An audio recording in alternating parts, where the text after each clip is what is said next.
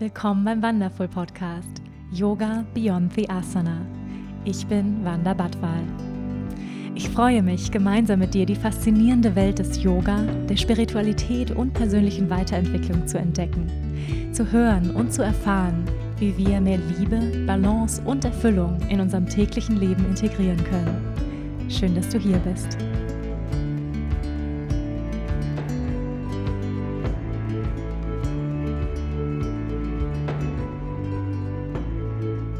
Hallo und herzlich willkommen zu Yoga Beyond the Asana, der Wonderful Podcast. Schön, dass du hier bist.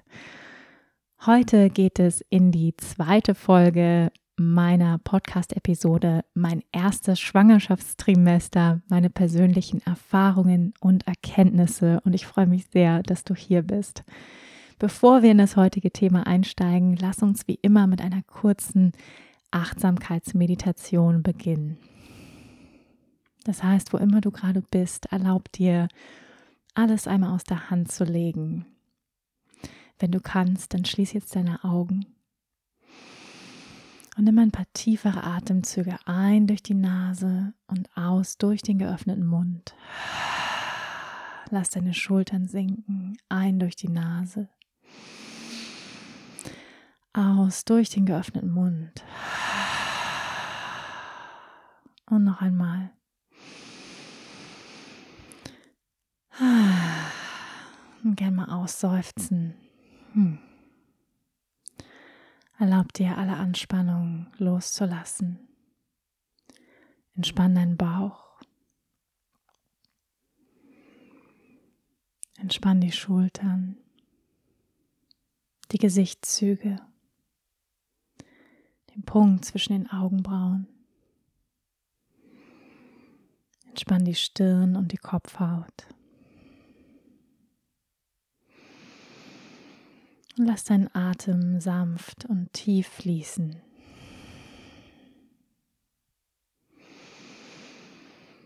Mit jedem Atemzug komm mehr im Hier und Jetzt an. In diesem ganz spezifischen Moment.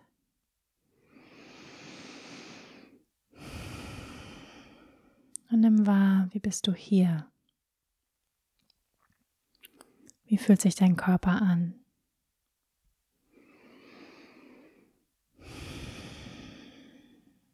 Was fühlst du? Was für Gedanken sind präsent?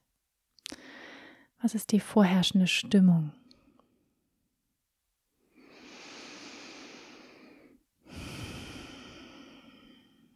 Was immer jetzt gerade ist, kannst du dich da rein entspannen.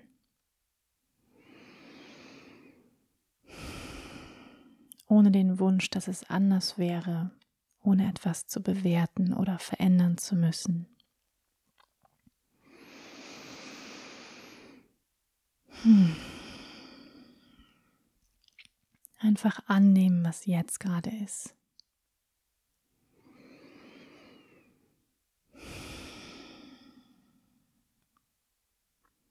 Erlaub dir deinen Geist zu entspannen, deine Gedanken.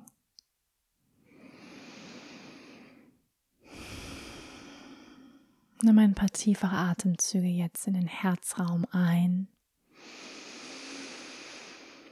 und aus. Und wenn du einatmest, dann spür, wie das Herz weit wird. Und mit der Ausatmung, wie du die Schultern entspannst, die Rückseite des Herzens. Atme noch ein paar Mal so.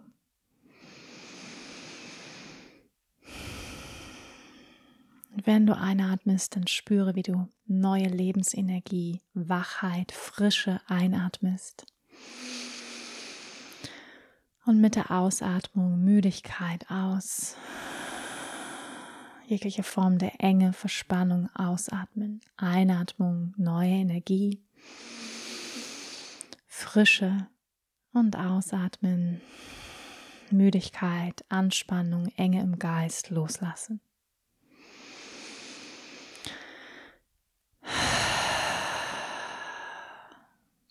Sehr schön. Und dann senkt das Kinn leicht Richtung Herz. Schenk dir selbst ein Lächeln.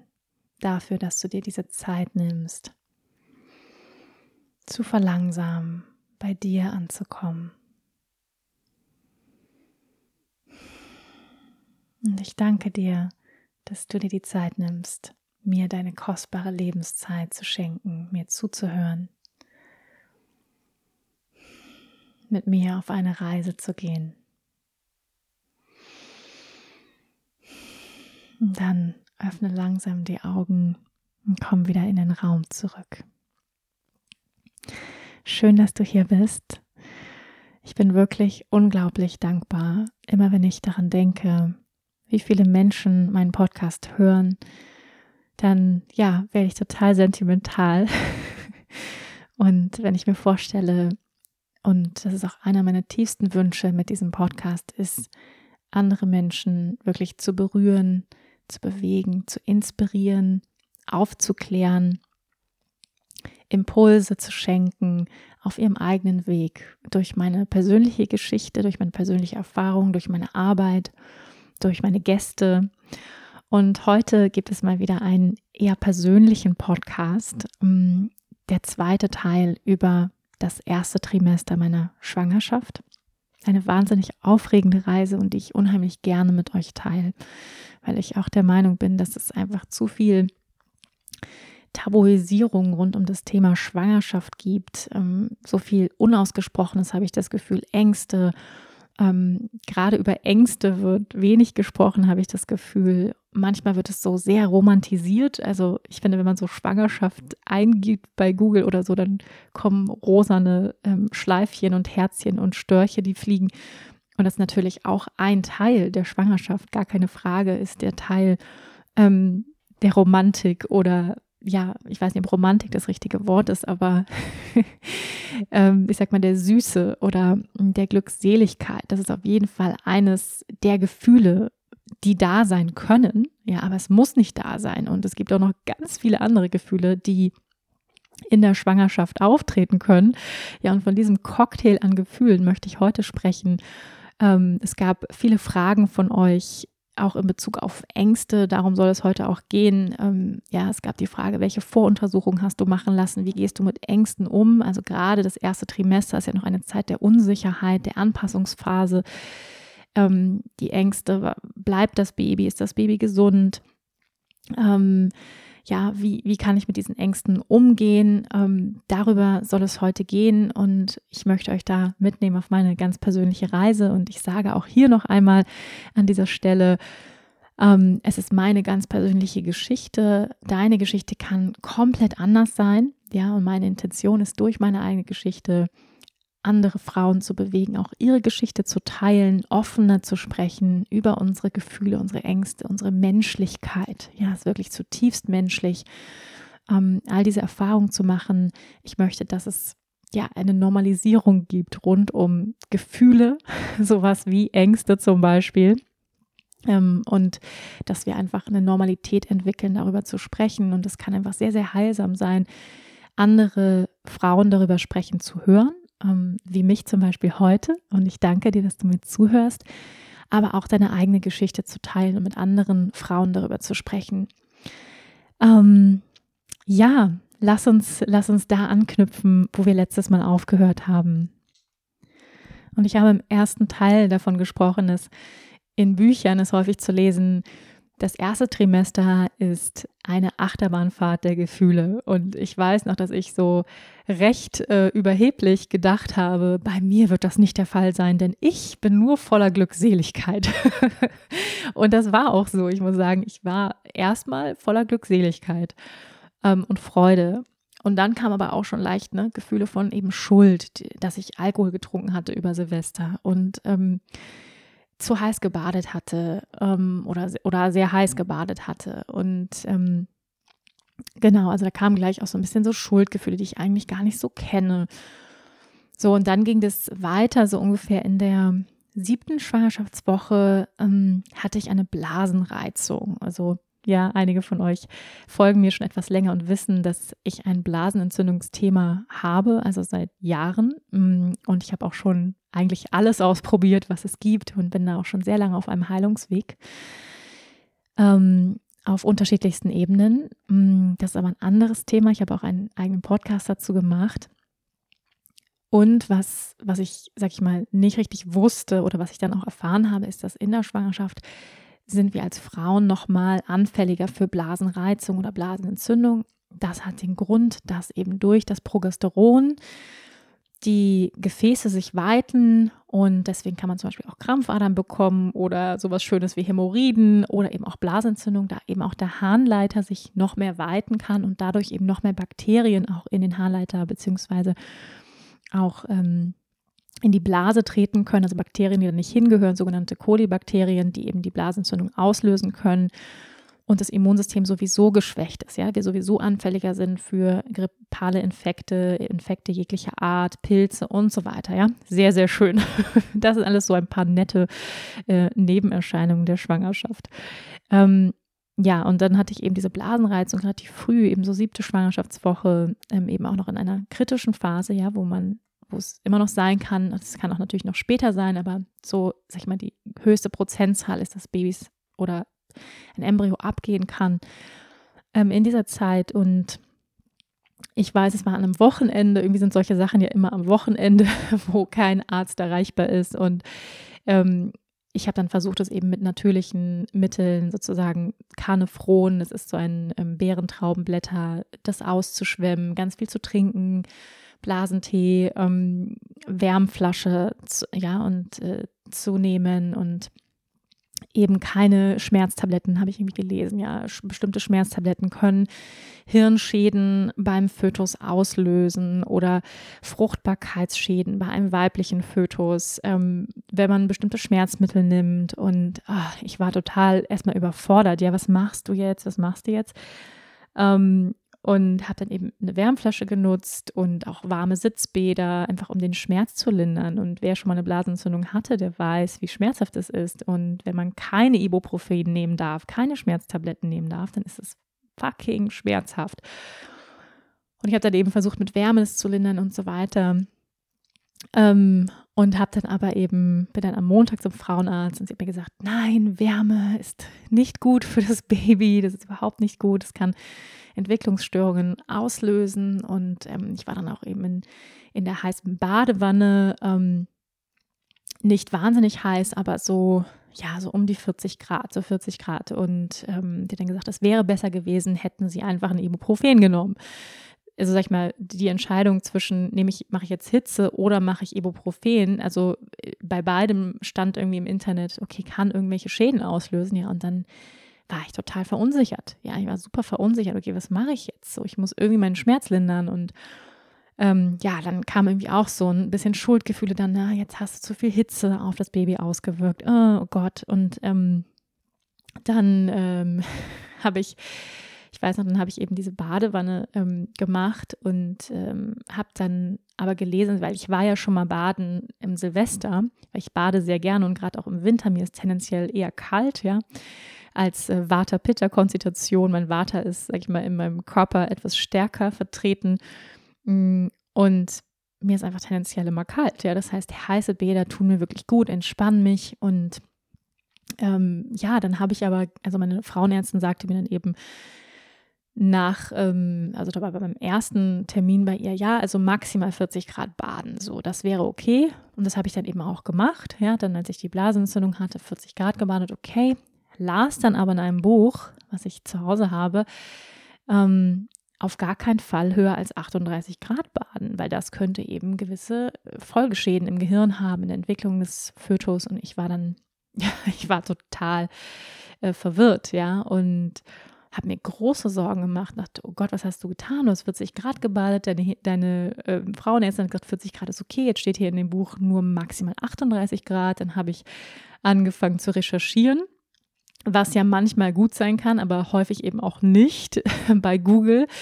Wie heiß darf man baden in der Schwangerschaft? Ja, ähm, und dann eben die unterschiedlichsten Meinungen gefunden. Also von nicht heißer als 37 Grad, also das ist ja schon unter Körpertemperatur, muss man, muss man auch ehrlich sagen, kann man gleich lassen. Ja, also brauche ich gar nicht zu baden. Also bei, bei 37 Grad, was soll das ja? Auch 38 Grad ist saukalt nach einer Zeit. Also nach fünf Minuten ist es dann ja schon 37 Grad. Also ja, auf gar keinen Fall. Und ähm, das gelesen, dann irgendwie gelesen, ach, das macht gar nichts aus. Dann habe ich in bestimmten Foren gelesen, Go Feminine und so weiter, ähm, wo dann eben Frauen ihre unterschiedlichsten Erfahrungen teilen von, ähm, also wirklich ähm, ausgehend von Erfahrungsberichten, die gesagt haben, hey, ich war immer baden in meiner Schwangerschaft, hat gar nichts ausgemacht.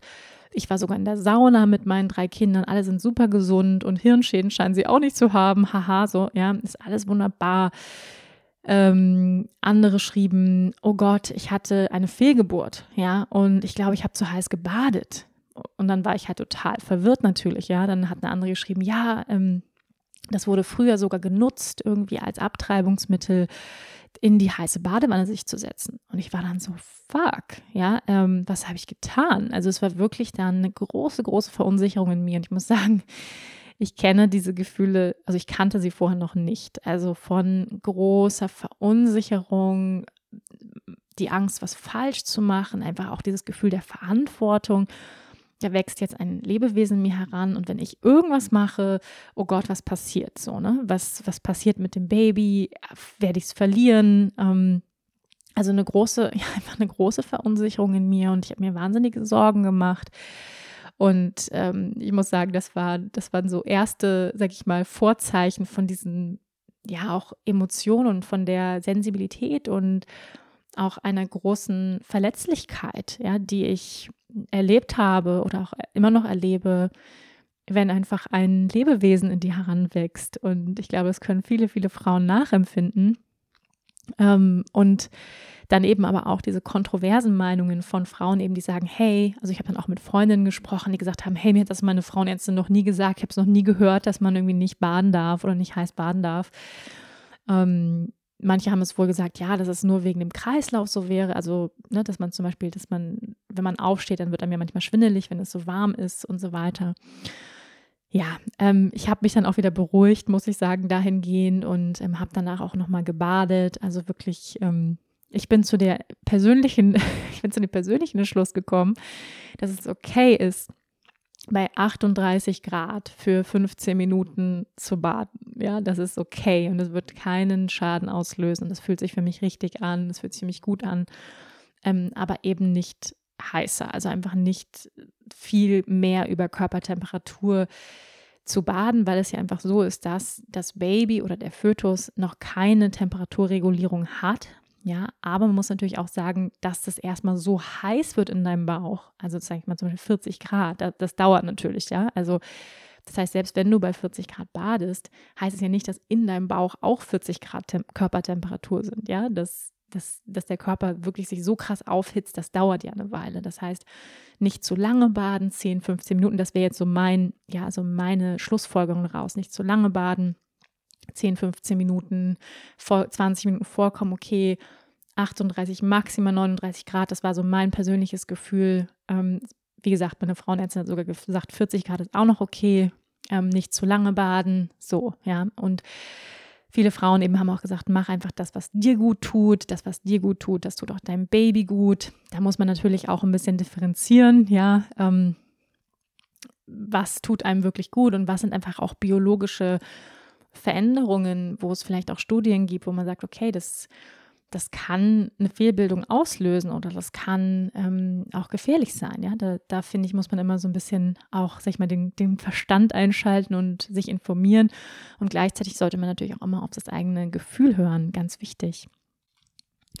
Das waren jedenfalls einige der ersten Gefühle so in den ersten Wochen, äh, die ich erlebt habe, neben natürlich der Vorfreude, der absoluten Liebe, Aufregung, Dankbarkeit, Zufriedenheit, Glückseligkeit, ähm, diese Gefühle natürlich auch alle, ja, also wirklich ein Cocktail. Und ähm, deswegen stimmt es schon ganz gut, diese Beschreibung, eine Achterbahnfahrt ähm, von Gefühlen. Und ja, was ich von vornherein gemacht habe, ist wirklich zu journalen. Ich habe mir ziemlich schnell ein Schwangerschaftstagebuch angelegt und wirklich auch ja fast jeden Tag geschrieben, über meine Erfahrungen, meine Gefühle zu dem Baby. Ich habe dem Baby einen Brief geschrieben, ziemlich früh, beziehungsweise der Seele, die uns ausgesucht hat. Ich weiß nicht, vielleicht habt ihr ja den Film Soul gesehen von Disney. Ich kann ihn sehr empfehlen.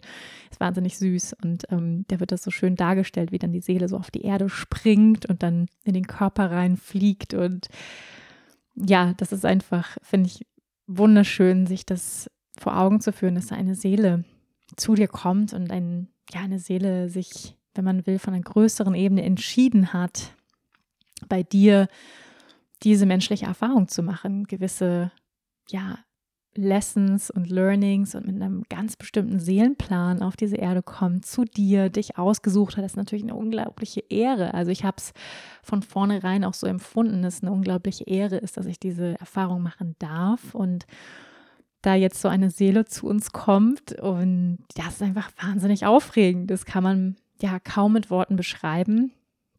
Und dieses Gefühl von Glückseligkeit, von Licht, muss ich sagen, war von vornherein da. Also das war eigentlich immer da. Und wenn ich meinen Freund frage, meinen, ähm, meinen Verlobten frage, dann ja, würde er sagen, seitdem du schwanger bist, strahlst du noch mehr, bist du noch mehr in der Freude. Ähm, und das, ja, das ist auch so.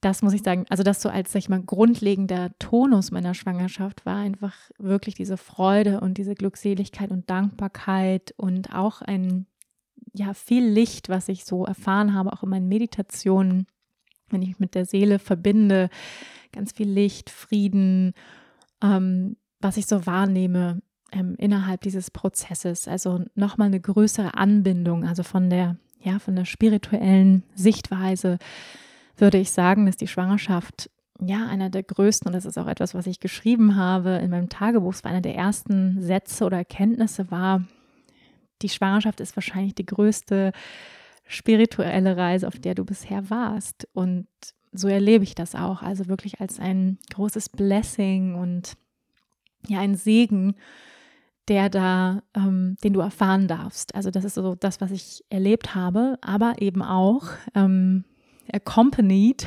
also sag ich mal mitschwingend, auch noch ganz viele andere Erfahrungen und Gefühle. Also das kann ich sagen, ist so der, der Grundtonus gewesen seit Anfang an, dieses Gefühl von Licht und Frieden und Glückseligkeit und Liebe und Freude und gleichzeitig aber eben auch Verlustängste, ja, und Ängste, dass ich was falsch mache, dass das Baby irgendwie einen Schaden nimmt. Ähm, ja, also all das kam irgendwie auch dazu. Und ich möchte einfach das auch betonen, dass es einfach auch normal ist.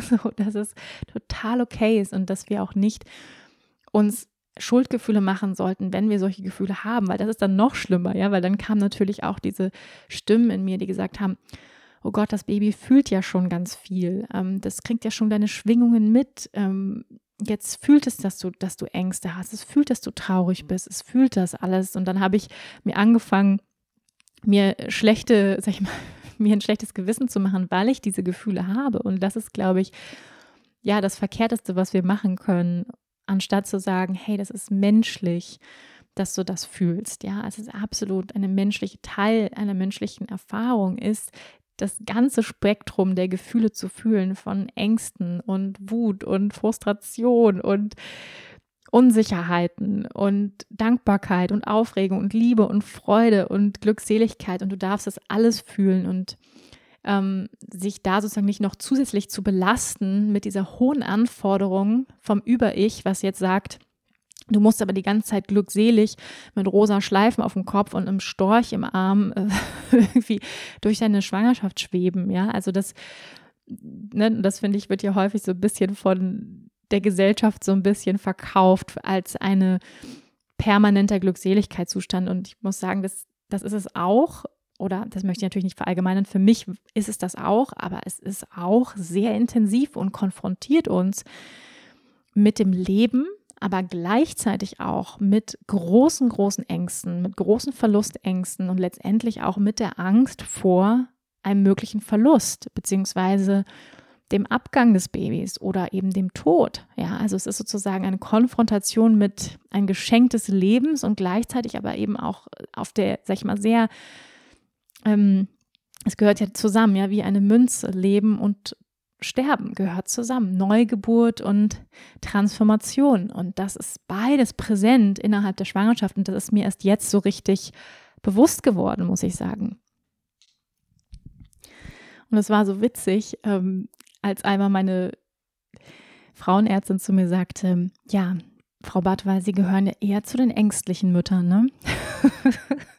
und ich musste so lachen, weil ich gesagt habe, also wer mich so ein bisschen kennt, ähm, würde mich wahrscheinlich nicht als ängstlichen Typ beschreiben. Also wahrscheinlich eher das Gegenteil. Und ich behaupte auch von mir, dass eine meiner Stärken ist, mutig zu sein. Ja, also ins Ungewisse zu gehen, nach Bali auszuwandern, mm, mich verletzlich zu zeigen, meine Wahrheit zu sprechen.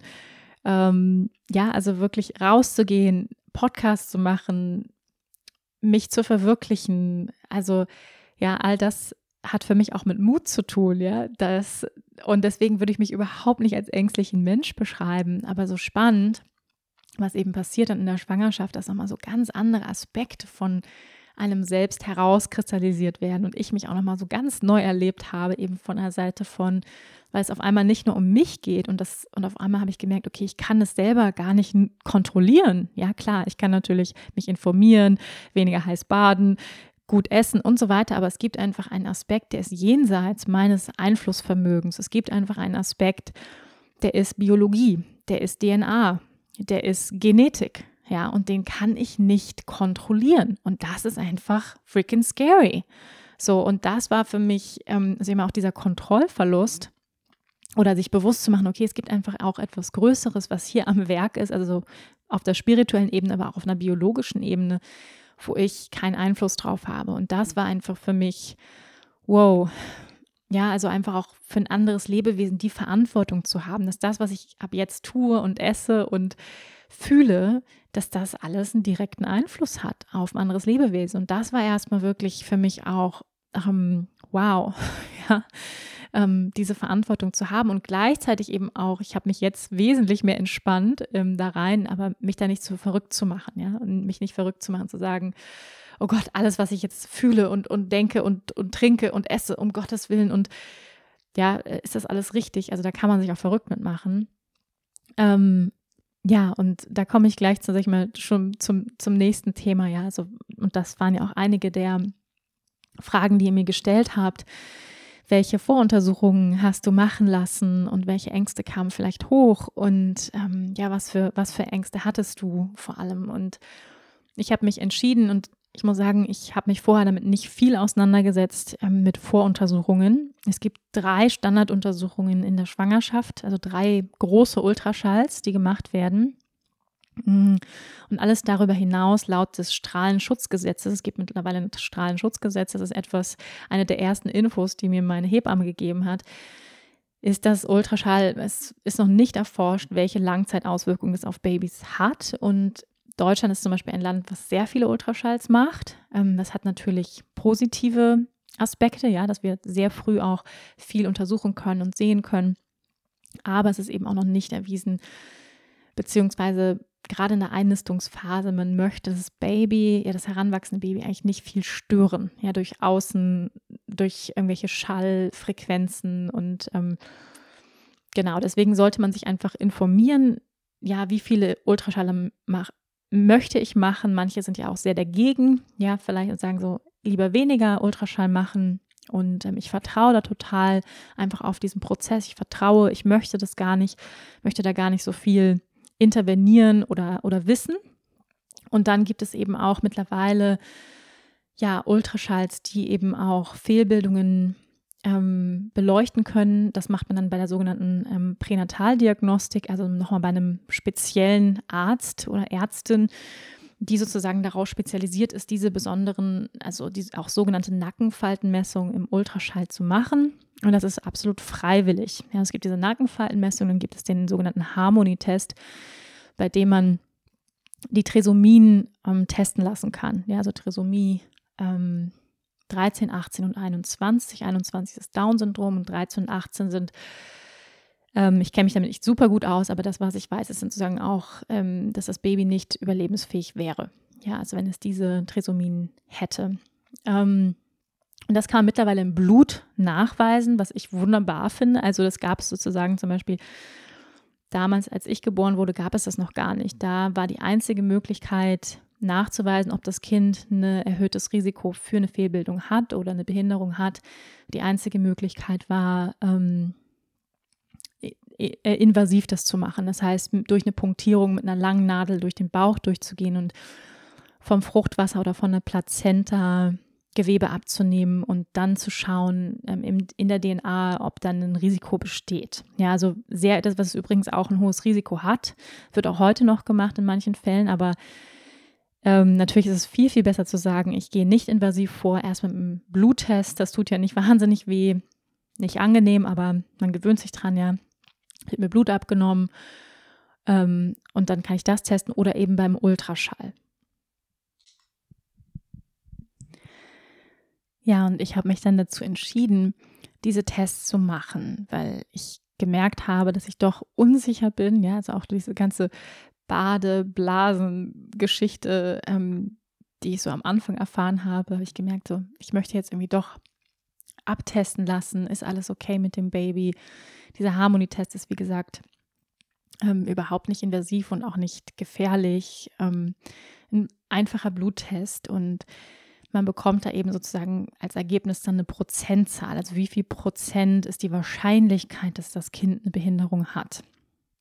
Und der war bei mir sehr positiv, also im Sinne von ähm, 0,00 irgendwas kleiner als, die Chance ist kleiner als 0,000, dass das Kind eine Trisomie 13, 18 oder 21 hat.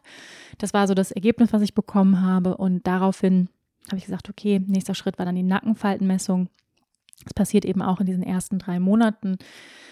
Und ähm, bin da mit, ich sag mal, relativ naiven Vorkenntnissen hingegangen ähm, über so eine Nackenfaltenmessung, weil ich dachte, hey, es ist alles super, mein Bluttest war super, ähm, das wird alles easy. So, das waren so meine Herangehensweise und saß dann da ähm, im Wartezimmer. Man bekommt einiges an Kleingedrucktem vorher, weil man sich natürlich Gedanken machen muss, was passiert, wie entscheide ich mich, wenn da jetzt irgendwas gefunden wird, was darauf hinweisen könnte, dass mein Kind eine Behinderung hat. Was mache ich dann? Ja, das heißt, mit diesen Fragen muss man sich natürlich vorher auseinandersetzen, auch mit seinem Partner darüber sprechen, was würden wir entscheiden. Ähm, ich, für mich war sehr klar, wie ich mich entscheiden würde ähm, und habe mich damit auch auseinandergesetzt. Dennoch war ich einfach der Meinung, man wird da jetzt nichts bei mir finden. Ja, weil einfach der Bluttest auch schon so gut war und ich ernähre mich sehr gesund und äh, mache jeden Tag Yoga und so weiter. Also war da sehr ähm, positiv, ja, und war ehrlich gesagt emotional nicht darauf vorbereitet, dass man eventuell was finden könnte. Und was sie bei einer Nackenfaltenmessung machen, ist, dass nach bestimmten sogenannten Markern gesucht wird. Das ist auch ein krasser Job, wie ich finde. Also im, in der Feindiagnostik, im Ultraschall, das sind wahnsinnig krasse Geräte, mit denen man mittlerweile alles sehen kann, 3D und die Herzkammern und die Gehirnhälften. Und also es ist Wahnsinn, was man einfach heutzutage mit der Technik alles sehen kann, was ich auch toll finde, weil man natürlich auch einfach einiges ausschließen kann oder auch ja, gewisse Dinge vielleicht auch schon behandeln kann im Vorhinein, ja, also auch während der Schwangerschaft, was, ich, was großartig ist, ja, also die moderne Medizin, was da einfach möglich ist. Und ähm, ja, und es wird eben gesucht nach gewissen Markern, die zum Beispiel auf eine Trisomie 21 hindeuten, wie zum Beispiel eben die sogenannte Nackenfalte, weil Trisomie-Kinder häufig wohl keinen so einen, diesen Übergang, also einen richtigen Hals haben, sondern das eher so übergeht oder die Nackenfalte jedenfalls ähm, dicker ist als bei, ähm, ich sage jetzt mal, Kindern, die eben keine Trisomie haben ähm, oder die häufig auch kein Nasenbein haben. Das ist wohl auch ein Zeichen für Trisomien, dass sie nicht so ein ausgeprägtes Nasenbein haben. Also das waren so, das sind diese Marker, die da gesucht werden. Ja, und auf einmal ist es auf so einer Ebene, wie soll ich das sagen, es ist auf einer sehr äh, medizinischen, mh, mm, rationalen Ebene von und das Gefühl, was du als Schwangere, du bist, sag ich mal, grundsätzlich sensibler, emotionaler durch, durch die Hormone, ähm, intuitiver, ja, spirituell angebundener.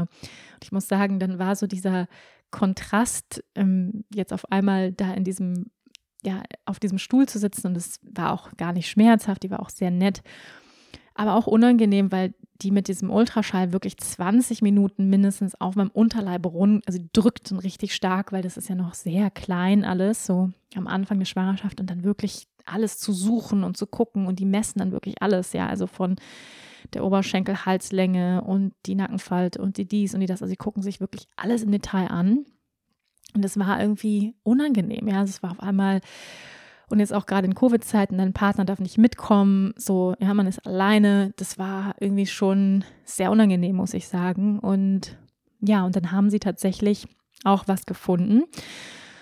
Und zwar, ähm, das nennt man einen echogenen Fokus. Vielleicht kennt der ein oder andere von euch, dass die ein oder andere sagt es was. Es ist ein, wird auch das ähm, Golfball-Syndrom genannt. Das ist ein weißer Punkt, ähm, eine Verkalkung im Herzen, den man im Herzen wahrnehmen kann. Und damit habe ich halt überhaupt nicht gerechnet, muss ich sagen, ja, dass da irgendwas zu finden ist und irgendetwas vielleicht nicht korrekt irgendwie oder nicht auf, auf eine Gesundheit hindeutet. Und das war natürlich für mich erstmal eine große Verunsicherung. Also zu, zudem auch eben in meiner Familie väterlicherseits. Mein Papa hat ähm, Herzflimmern, der wurde schon am Herzen operiert mein Halbbruder, mein älterer Halbbruder hat eine Geschichte mit dem Herzen, hat auch schon mal eine OP am Herzen. Mein anderer Halbbruder, mein Neffe hat ein Loch im Herzen, ist mit einem Loch im Herzen geboren worden. Der ist wunderbar gesund und es hat, war, gab auch nie Komplikationen, aber einfach so dieses Herzthema, sag ich mal, war schon von so väterlicherseits irgendwie da. Und das war natürlich dann so gleich für mich, oh, ja, also wirklich so ein Stein auf dem Herzen. Ich bin aus dieser Praxis rausgekommen war irgendwie, stand total neben mir, ähm, war super emotional, verunsichert, bin nach Hause gekommen, habe auch erstmal geheult, ähm, mir unglaubliche Sorgen gemacht jetzt, ähm, weil eben auch ein Herzfehler auf eine Trisomie hinweisen kann. Also es ist sozusagen ein sogenannter, die nennen das Softmarker. Ähm, da ist man dann auf einmal mit all diesen Begrifflichkeiten konfrontiert, die man vorher noch nie gehört hat. Ähm, und ja, ich bekam dann eben am nächsten Tag dann die, das Testergebnis, DIN A4-Unterlagen, äh, so vier, fünf Seiten mit bestimmten Paragraphen und Wahrscheinlichkeitsrechnungen. Also du bekommst dann so Skalen, weiß nicht, die Oberschenkel-Halslänge und was ist normal, was ist nicht normal. Und dann saß ich da irgendwie vor diesen ganzen Skalen und Wahrscheinlichkeitsrechnungen von der Größe meines Babys, was halt noch winzig war, irgendwie zu dem Zeitpunkt, ich glaube so 15 Zentimeter oder 20 oder so. Und ähm, dann liest du, dann, dann denkst du so, oh Gott, und hier die Skala, da ist das viel zu hoch und da ist es voll niedrig. Der Kopf, der sieht irgendwie voll groß aus. Äh, das scheint mir ziemlich groß zu sein, der Kopf, im Vergleich zur Oberschenkelhalslänge. Und dann habe ich irgendwie angefangen, echt Sorgen zu machen. Ne? Und dann eben auch mit dem Herzen. Ähm, und dann ging es echt irgendwie los, muss ich sagen. Also echt so ähm, Kopf, Kopfkino und ähm, wahnsinnige Sorgen habe ich mir gemacht. Ähm, und das war, das war krass. Also habe ich überhaupt nicht mit gerechnet. Ähm, ich habe dann auch irgendwie nochmal angerufen, die Ärztin, und ja, und wie sieht es aus? Sie meinte, ja, man muss es halt beobachten. Es ist wohl etwas, was sehr häufig vorkommt. Das hat dann auch meine Frauenärztin bestätigt, dass es immer wieder vorkommt, dieser sogenannte echogene Fokus, dass er auch häufig weggeht. Also, dass er häufig bei der Geburt gar nicht mehr da ist oder einfach im Verlauf der Schwangerschaft weggeht oder manchmal auch die Kinder damit einfach geboren werden. Die sind trotzdem wunderbar gesund. Und ja, ich habe dann auch mit Freundinnen gesprochen, die mir erzählt haben, ja, ähm, dass sie ähnliche Erfahrungen gemacht haben von eben dieser Feindiagnostik. Es wurde irgendwas gefunden und es gab große Sorgen und am Ende war alles gut, das Kind war gesund. Also dass häufig da so ein bisschen die Pferde verrückt gemacht werden.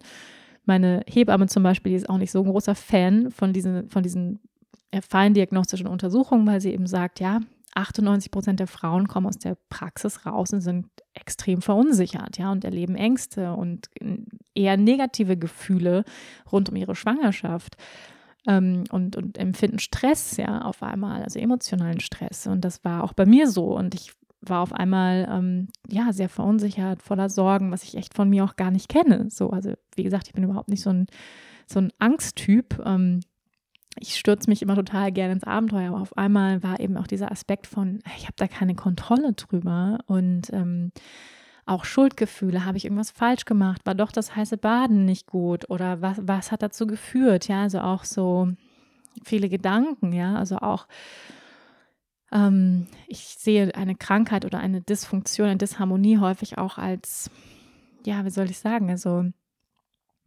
Vielleicht ist es etwas aus meiner Familie, etwas Energetisches, rund ums Herz, was karmisch ist. Ja, also ich habe angefangen, mir diese Gedanken zu machen. Warum muss mein Kind das austragen?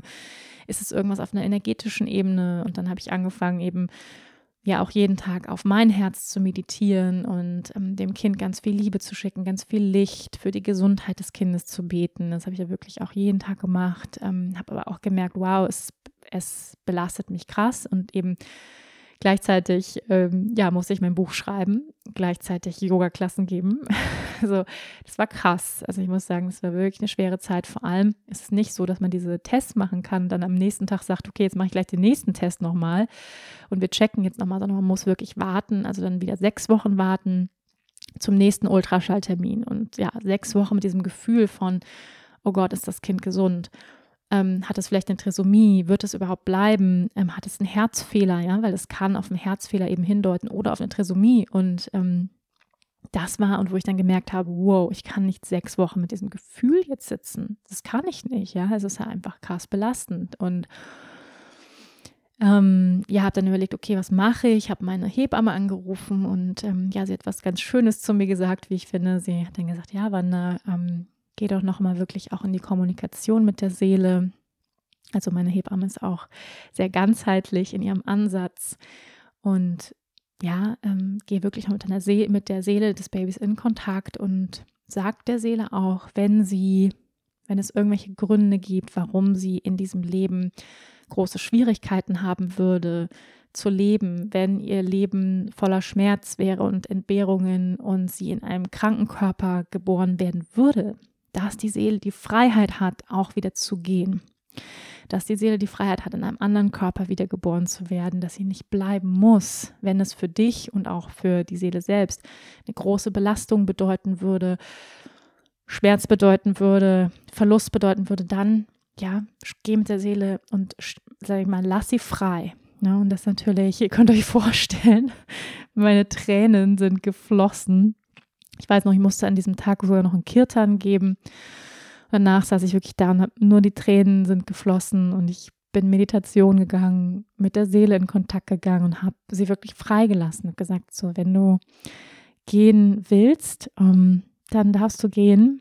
Und wenn, ja, wenn das einfach nicht, sag ich mal, dein Weg ist in diesem Körper oder das bedeuten würde, dass du, ja, bei zum Beispiel Trisomie 13, 18 ist es so, dass die nicht überlebensfähig sind. Ähm, ja, und bei Trisomie 21, ich möchte mir da keine, kein Urteil drüber bilden, weil ich glaube, ähm, das können wahrscheinlich nur Eltern, die selber ein Down-Syndrom-Kind haben ähm, oder aber auch das Down-Syndrom-Kind selbst, ja, ob das was für Einschränkungen das bedeutet, aber dass es Einschränkungen bedeutet für die Eltern, für das Kind, das ist, glaube ich, klar. Ja, und ähm, aber viele sagen auch, die sind viel glücklicher, ja, vielleicht als andere Kinder. Ähm, das weiß ich nicht, ja, darüber möchte ich mir kein Urteil bilden, aber das ist auf jeden Fall eine große Belastung, vielleicht bedeuten würde für mich ähm, und vielleicht auch für das Kind, ja, also einfach diese Freiheit ähm, sozusagen der Seele zu geben und auch wirklich nochmal in den Dialog zu gehen, ob der Körper krank ist, ob es einen Herzfehler hat, ob es eine Behinderung hat. Wirklich, da bin ich nochmal in mich gegangen. Ja, und ihr könnt euch vorstellen, das war sehr emotional und sehr bewegend, das zu tun. Aber ich bin auch sehr dankbar, dass ich es gemacht habe. Und ja, das Feedback, was ich bekommen habe in dem Moment, war wirklich so Frieden, Licht, Liebe. Also ja, und die Seele ist geblieben. Das kann ich auf jeden Fall sagen. Sie ist geblieben, sie ist nicht gegangen. Ähm, aber es war natürlich ein, ein, krasser Moment so für mich. Und ich habe dann auch entschieden, auf der pragmatischen Ebene, ich will nicht sechs Wochen jetzt mit diesem Gefühl sitzen.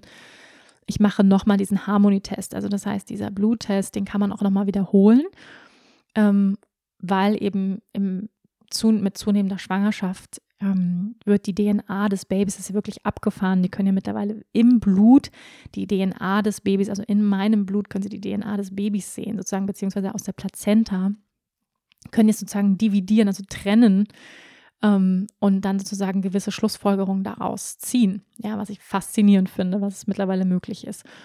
Und das habe ich dann gemacht. Also, weil für mich war klar, ich möchte, wenn es geht, keinen invasiven Eingriff, weil das ist dann die, die nächste Stufe, ist dann zu sagen, Punktierung, also mit der Nadel durch die Bauchdecke durch, Gewebe eben vom Fruchtwasser oder von der Plazenta rauszunehmen. Und davon wollte ich natürlich auf jeden Fall absehen, weil das eben auch ein relativ hohes Risiko hat für eine Fehlgeburt. Ne? Und ähm, ja, und dann habe ich diesen Harmonietest nochmal gemacht und der war dann ähm, auch wieder total positiv im Sinne von eine Wahrscheinlichkeit von 0,001 Prozent für Trisomie 13, 18 und 21. Und dann war ich halt so, okay, kann ich schon mal ausschließen, so, ja. Das war und dann habe ich auch gesagt, nach, und aber was dann auch noch schlimm war, muss ich sagen, und das vielleicht die ein oder andere von euch hat es auch erlebt, ähm, jetzt in der Covid-Zeit auf irgendwelche Testergebnisse zu warten, ähm, ist ja, finde ich, eines der schlimmsten Gefühle, die es gibt. Also auf Testergebnisse warten. Auf jegliches Testergebnis, nicht nur in der Schwangerschaft. Aber, und ich glaube, regulär hätte der Test so fünf Tage gedauert. Also um das Testergebnis zu haben, es wird dir Blut abgenommen, es wird eingeschickt, dann musst du fünf Tage warten. Und bei mir hat es einfach über zwei Wochen gedauert. Also über zwei Wochen wegen Covid und weil die einfach sehr viel zu tun hatten in den ganzen Laboren. Und diese zwei Wochen waren so krass. ich muss sagen, das war wirklich so, ja, echt. Also, wie gesagt, ich bin normalerweise überhaupt nicht der Sorgentyp, ähm, der sich große Gedanken macht oder der, weiß ich nicht, große Ängste hat eigentlich. Also wirklich das Gegenteil. Und das war wirklich für mich ähm, ja wahnsinnig belastend und ähm, intensiv, vor allem eben auch natürlich mit den ganzen, weil das sich mal auch auch der Rest ist ja weitergelaufen. Das heißt, das Online-Studio und Meetings und Newsletter und Podcast und Podcast-Gäste anfragen und das Buch vor allem. Ja, das Buch ähm, muss weitergeschrieben werden und es gibt eine Deadline und das war krass. Also das, all das sozusagen in mir zu halten, diese krassen Verlustängste, ähm, ja, wirklich diese krassen Sorgen in mir zu halten und gleichzeitig eben zu funktionieren, so, das war intensiv. Also das war wirklich nicht schön, ähm, kann ich ganz klar so sagen. Und es war auch die herausforderndste Zeit meiner Schwangerschaft, diese vier, vier, fünf Wochen, die das wirklich eingenommen hat, dieses gesamte Thema. Und als ich dann das Testergebnis hatte, ach, ja, ist wirklich ein Riesenstein von meinem Herzen gefallen. Okay, zweiter Harmonietest auch, alles wunderbar. Das war natürlich total beruhigend und dann war ich wieder bei der Feindiagnostik ein paar Wochen später, dann im April war das, Anfang April. Ähm, ja, weil es dauert einfach, man kann nur in gewissen Entwicklungsstadien gewisse Tests machen lassen und ähm, ja, der, der echogene Fokus, der ist leider immer noch da, also der ist auch jetzt noch da, dieser Punkt im Herzen und es kann ein Risiko für einen Herzfehler sein, ähm, muss es nicht sein. Also die Trisomie konnten wir schon mal also ausschließen. Aber eben, ja, Herzfehler kann man noch nicht ausschließen. Ähm, das Herz sieht sonst sehr, sehr gut aus. Das Baby sieht wunderbar gesund aus, wunderbar entwickelt. Die Herzkammern funktionieren wunderbar. Also all das, ja, konnte man schon feststellen. Ähm, ja, aber das ist eben noch geblieben und dann tatsächlich haben sie noch was gefunden. dann bei der zweiten Untersuchung. Ähm, ich lache da jetzt so drüber, weil ich es mittlerweile ein bisschen relativiert habe für mich. Ähm, in dem Moment war es natürlich auch wieder eine Verunsicherung. Haben sie so eine kleine Zyste im Gehirngewebswasser gefunden. Die war allerdings sehr klein. Ähm, aber ja, das muss dann sag ich mal, untersucht, das muss beobachtet werden, solche Dinge. Ähm, ja, und dann äh, war ich nochmal da, ähm, ein paar Wochen später, und die Zyste ist dann weggegangen. Man kann übrigens auch mit Zysten im Körper leben. Also ich muss sagen, mittlerweile bin ich sehr viel entspannter, ähm, was all diese Untersuchungen angeht, ähm, habe es sehr viel für mich relativiert und da hat mir ein Satz sehr geholfen, den ich gerne an euch weitergeben möchte, und zwar der Satz, wenn du glaubst, dass du gesund bist, dann hast du nur noch nicht lang genug gesucht. ja, also das bedeutet, ja, wenn ich jetzt mich selbst oder dich unter ein Mikroskop legen würde, dann würden wir wahrscheinlich auch ganz viel finden. Ja, vielleicht irgendwelche Zysten oder irgendwas, was nicht optimal ist.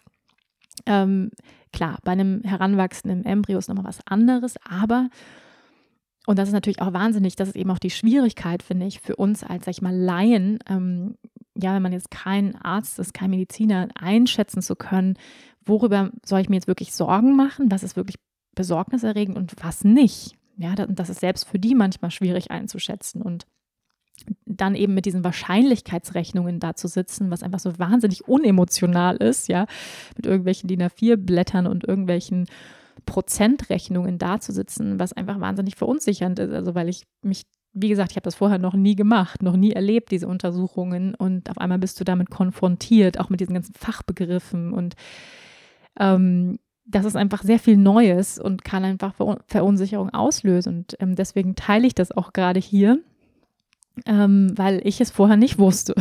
ja. Und äh, ich hätte es, glaube ich, gut ge gefunden, dass es, zu wissen, dass es sowas, dass es diese Untersuchung gibt und was da auch passieren kann und was für Gefühle das auslösen kann. Und ich möchte gleichzeitig auch sagen, im Nachhinein bin ich total froh, dass ich es gemacht habe. Also ich würde es wieder machen, sagen wir so. Ich würde diese Tests wieder machen. Das muss natürlich jede Frau für sich selbst entscheiden. Ich kenne auch Freundinnen, Bekannte, die diese Tests nicht gemacht haben. Meine Mama zum Beispiel, damals konnte man diese Tests ja auch noch gar nicht machen, aber die hat gar keine Tests gemacht. Also die hatte, glaube ich, auch, sie meinte, zwei oder drei Ultraschalluntersuchungen ähm, ja, also das, da hat sich ja ganz viel getan in den letzten Jahren. Wie gesagt, einige sehen das auch eher kritisch, was ich auch total nachvollziehen kann, zu sagen, hey, das sind Strahlen und das Baby muss in Ruhe gelassen werden und ich vertraue da einfach. Ähm, ich persönlich bin da, sage ich mal, oder ich vertrete da eher eine, ähm, sag ich mal, integrale Sichtweise. Das heißt, ähm, Vertrauen ja, auf jeden Fall auf was Größeres, auf, sag ich mal, eine größere Kraft, spirituell und gleichzeitig möchte ich aber auch meinen Verstand einschalten. Ja, das heißt, ich möchte auch gewisse Informationen bekommen, die ich bekommen kann, wenn es möglich ist, ja, wie zum Beispiel durch so einen Harmonietest, der ja wirklich sehr harmlos ist, zum Beispiel ähm, den ich persönlich auch immer empfehlen würde, weil warum nicht ähm, das Blut abnehmen lassen, ja? Aber man muss sich natürlich auch vorher die Gedanken machen, was passiert, wenn ich weiß, das Kind hat irgendeine äh, Fehlbildung oder eine Trisomie, ja, was ist meine Entscheidung? Mit diesen Fragen muss man sich natürlich dann vorher auseinandersetzen. Und das sind unangenehme Fragen, ja. Das sind ethische Fragen, das sind moralische Fragen. Das sind ganz persönliche Entscheidungen, die man da, mit denen man da ja, konfrontiert ist und man ist letztendlich mit Leben und Tod konfrontiert und damit konfrontieren sich viele eben nicht gerne und ich weiß, es ist auch ein Grund, warum viele sagen, ich habe Angst oder ich habe Angst, diese Entscheidung zu treffen oder ich will mich damit gar nicht auseinandersetzen ähm, und deswegen mache ich diesen Test nicht und das kann ich auch total nachvollziehen, wenn man sagt, boah, das ist krass. Ich persönlich, ähm, ja, gehe da eher in die, in die Selbstverantwortung, in die, ich möchte es auch wissen, ich möchte wissen, was sozusagen was kommt auf mich zu. Ähm, ich möchte mich dem stellen, mich damit auseinandersetzen und ähm, ja, sozusagen auch keine, man hat natürlich durch die Tests, muss man auch dazu sagen, keine hundertprozentige Wahrscheinlichkeit, dass das Kind gesund wird. Ja, das muss man auch ganz klar dazu sagen, aber natürlich eine höhere Wahrscheinlichkeit. Und man kann viele Dinge auch schon ausschließen im Vorhinein.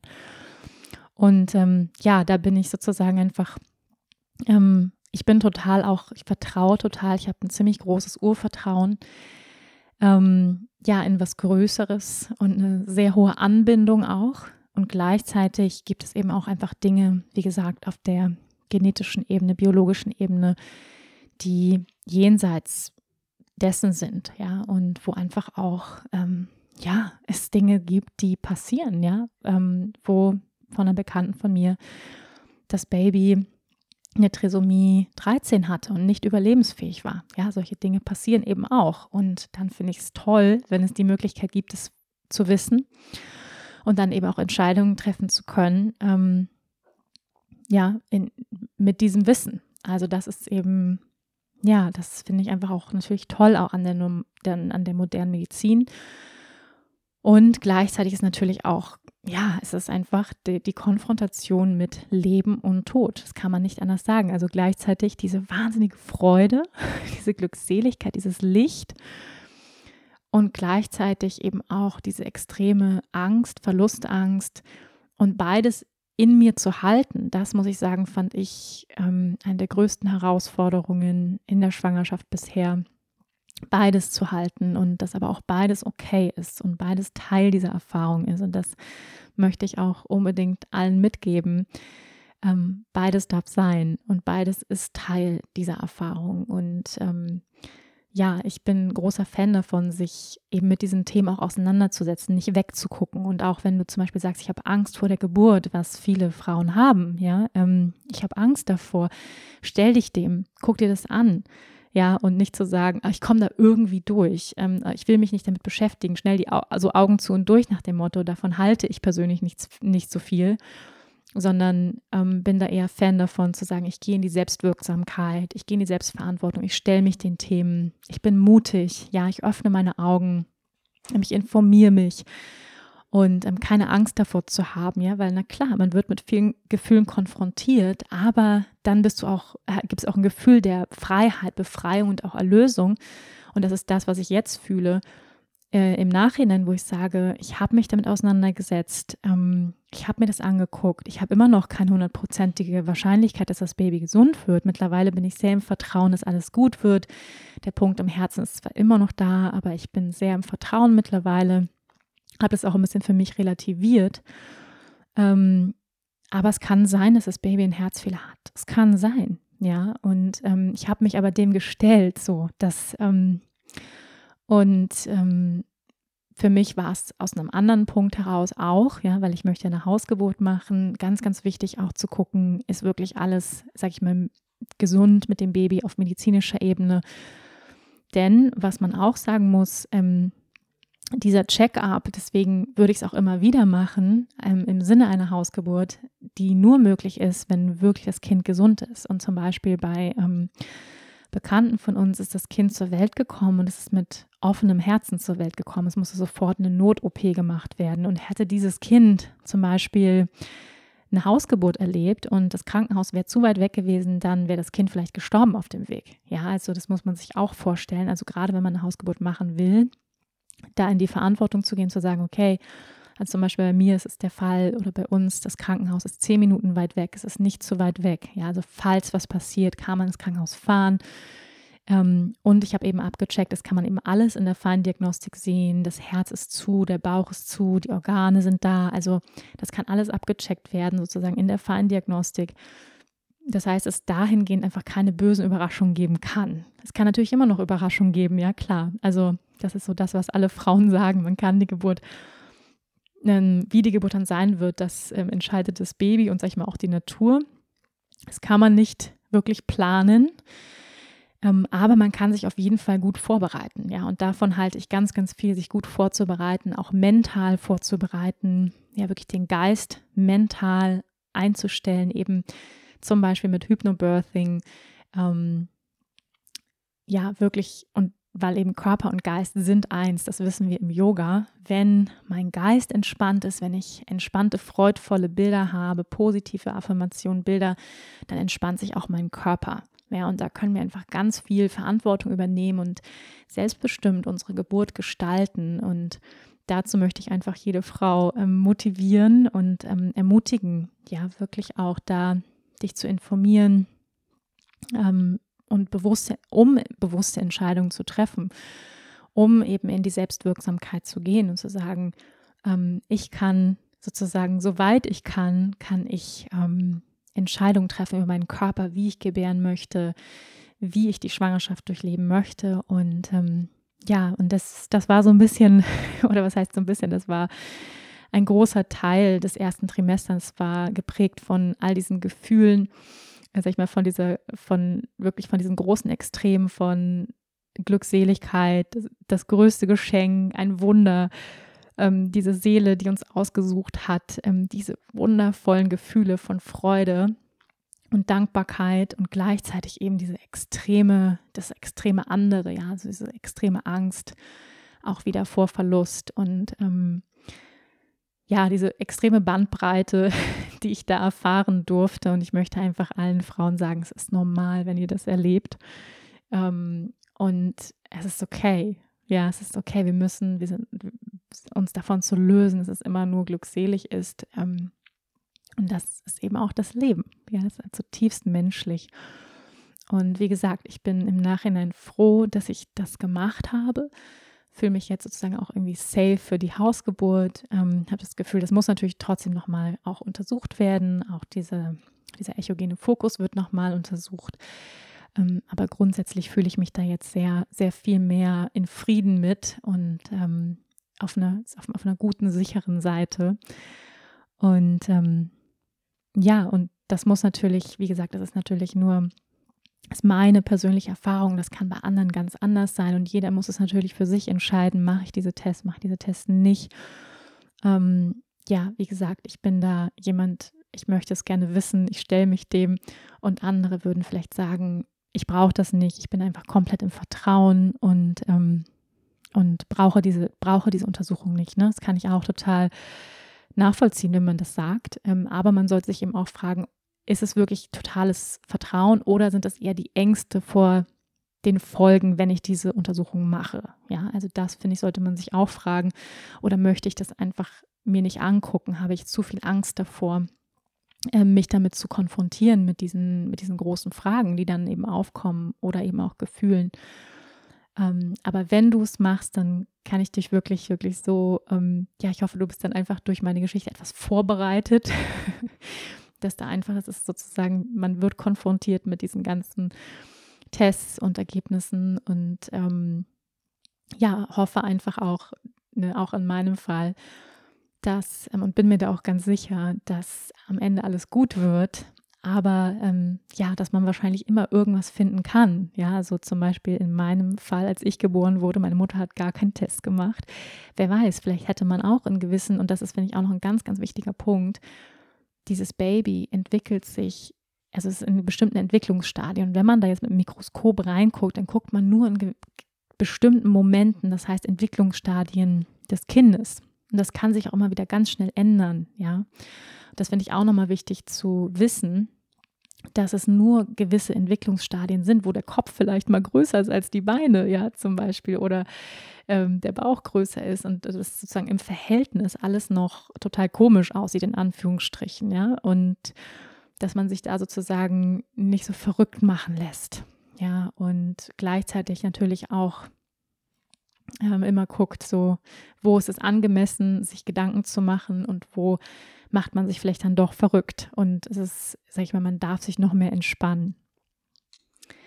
Ja, ihr Lieben, das war der zweite Teil meines ersten Trimesters und ähm, ich bin sehr, sehr ähm, erleichtert, dass ich, sag ich mal, diese Geschichte auch mit so einem positiven Ausgang erzählen kann.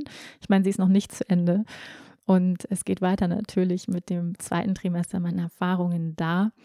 Ähm, muss aber wirklich sagen, es hat sich wahnsinnig entspannt, nachdem diese ganzen Untersuchungen durch waren und ähm, ja, im, im, ersten Trimester. Und das ist das, was ich auch schon häufig gehört habe von vielen anderen schwangeren Frauen, dass diese Zeit einfach ja von Unsicherheiten geprägt war, von Ängsten, von Sorgen, wird das Baby bleiben, all das, ähm, was wir hier besprochen haben.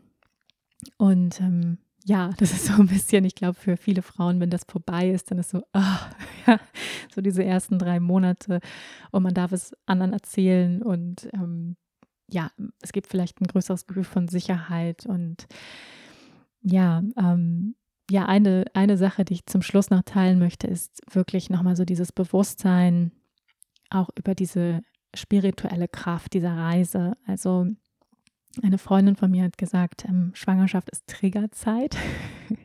wir sind sensibler, wir sind aber auch intuitiver und feinfühliger. Und das ist wirklich so eine wundervolle Zeit, auch zu meditieren, zu journalen, Yoga zu machen, mit Yoga zu beginnen, wenn du es vorher noch nicht gemacht hast. Dich zurückzuziehen, Selbstfürsorge zu betreiben, zu lesen, also alles, was irgendwie so mit dir, also wo du mit dir im Kontakt bist, mit deinem Baby dich anzubinden an eine größere Kraft. Und das ist wirklich, das ist wirklich so die Einladung, ja, ähm, die Einladung in der Schwangerschaft zu verlangsamen, mehr in dieses Yin-Prinzip zu gehen, ruhiger zu machen, Dinge abzusagen. Das ist wirklich etwas, was ich einfach allen Frauen, die schwanger werden, gerne mitgeben möchte. Erlaubt dir kürzer zu treten, soziale Events abzusagen. Nimm dir Zeit für dich, nimm dir Zeit für Meditation fang mit Yoga an, tanzen, Bauchtanz, alles, was sich mit deiner Weiblichkeit verbindet. Mm, ja, und was ich sagen muss, was auch eines der Erkenntnisse war durch das erste Trimester, war, dass ich auf einmal, ich bin auch mit einigen Leuten aneinander geraten in dieser Zeit. ähm, ich hatte das Gefühl, das kommt daher, dass ich noch klarer meine Wahrheit spreche und noch klarer weiß, was ich will und auch was mich stört. Und ich habe einige Dinge angesprochen, die ich schon länger ansprechen wollte in bestimmten Beziehungen. Und das war ja, edgy. Also ich muss sagen, diese ersten drei Monate, die waren edgy so ein bisschen, ähm, so emotional. Und das ist, glaube ich, einfach total normal, einfach weil diese große Hormonumstellung stattfindet, aber auch, ähm, ja, einfach noch eine größere Ausrichtung. Ich hatte das Gefühl, es passiert eine größere Ausrichtung auf einer spirituellen Ebene von der eigenen Wahrheit, noch radikaler wirklich die eigene Wahrheit zu sprechen und zu sagen, fuck it, ja, das ist meine Meinung, das ist mein Gefühl, mein Bedürfnis, das wollte ich dir schon immer mal sagen oder ähm, hey, kann ich mal was mit dir ansprechen? Also da gab es so ein paar Momente für mich, ähm, wirklich auch so Konfliktmomente, die aber ganz wichtig und heilsam waren. Ähm, und ja, vielleicht kannst du das auch nachvollziehen, ähm, wenn du diese Erfahrung schon gemacht hast. Und da habe ich so das Gefühl, dass ich vieles so ausrichten darf. Also das war, oder da, darin habe ich auf jeden Fall die Kraft auch gesehen in dieser Zeit, dass vieles so ähm, ja, nochmal mehr in, in so eine Ausrichtung, so ein Alignment innerhalb dir selbst rückt. Und vielleicht hast du auch gemerkt, also ich habe zum Beispiel auch in den ersten drei Monaten wahnsinnig verrückt geträumt. Ich glaube, jede Nacht habe ich einen kompletten Film geträumt und konnte mich einfach an alles erinnern.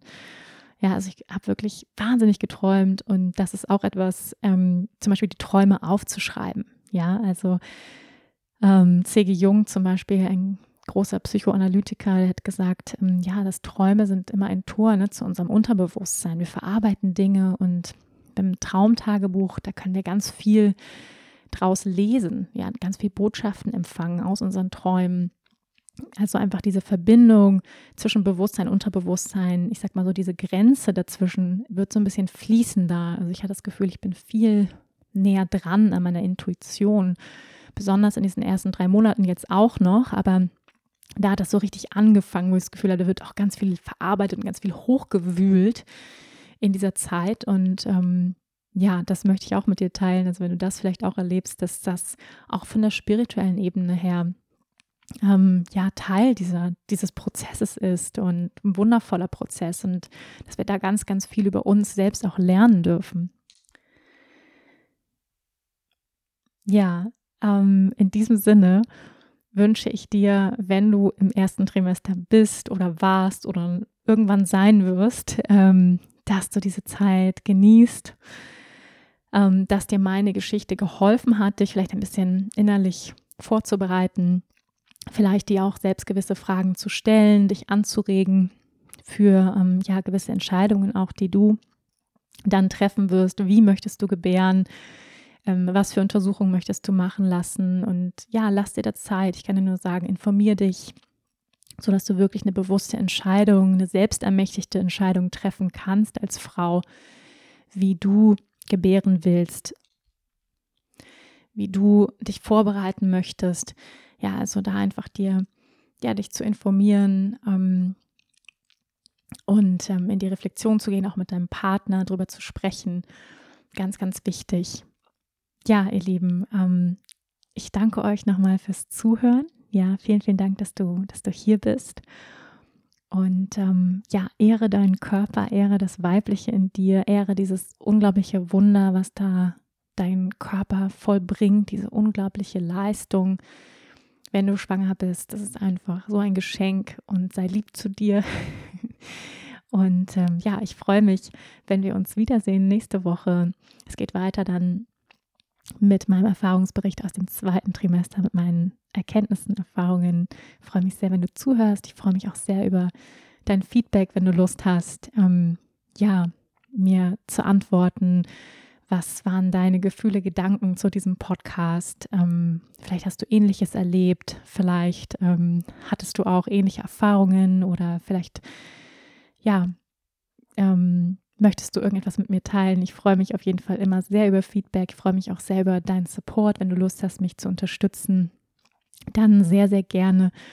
Ähm, hinterlass mir eine Rezession bei iTunes. Darüber freue ich mich sehr mit äh, fünf Sternen. Und ähm, ja, dann wissen andere, dass dieser Podcast sich lohnt, sich anzuhören. Darüber freue ich mich auch vielleicht auch Weiterempfehlungen, wenn du sagst, es gibt Freundinnen, tolle Frauen im um Umkreis, die vielleicht Ermutigung brauchen oder denen dieser Podcast weiterhelfen könnte, dann freue ich mich sehr über eine Weiterempfehlung.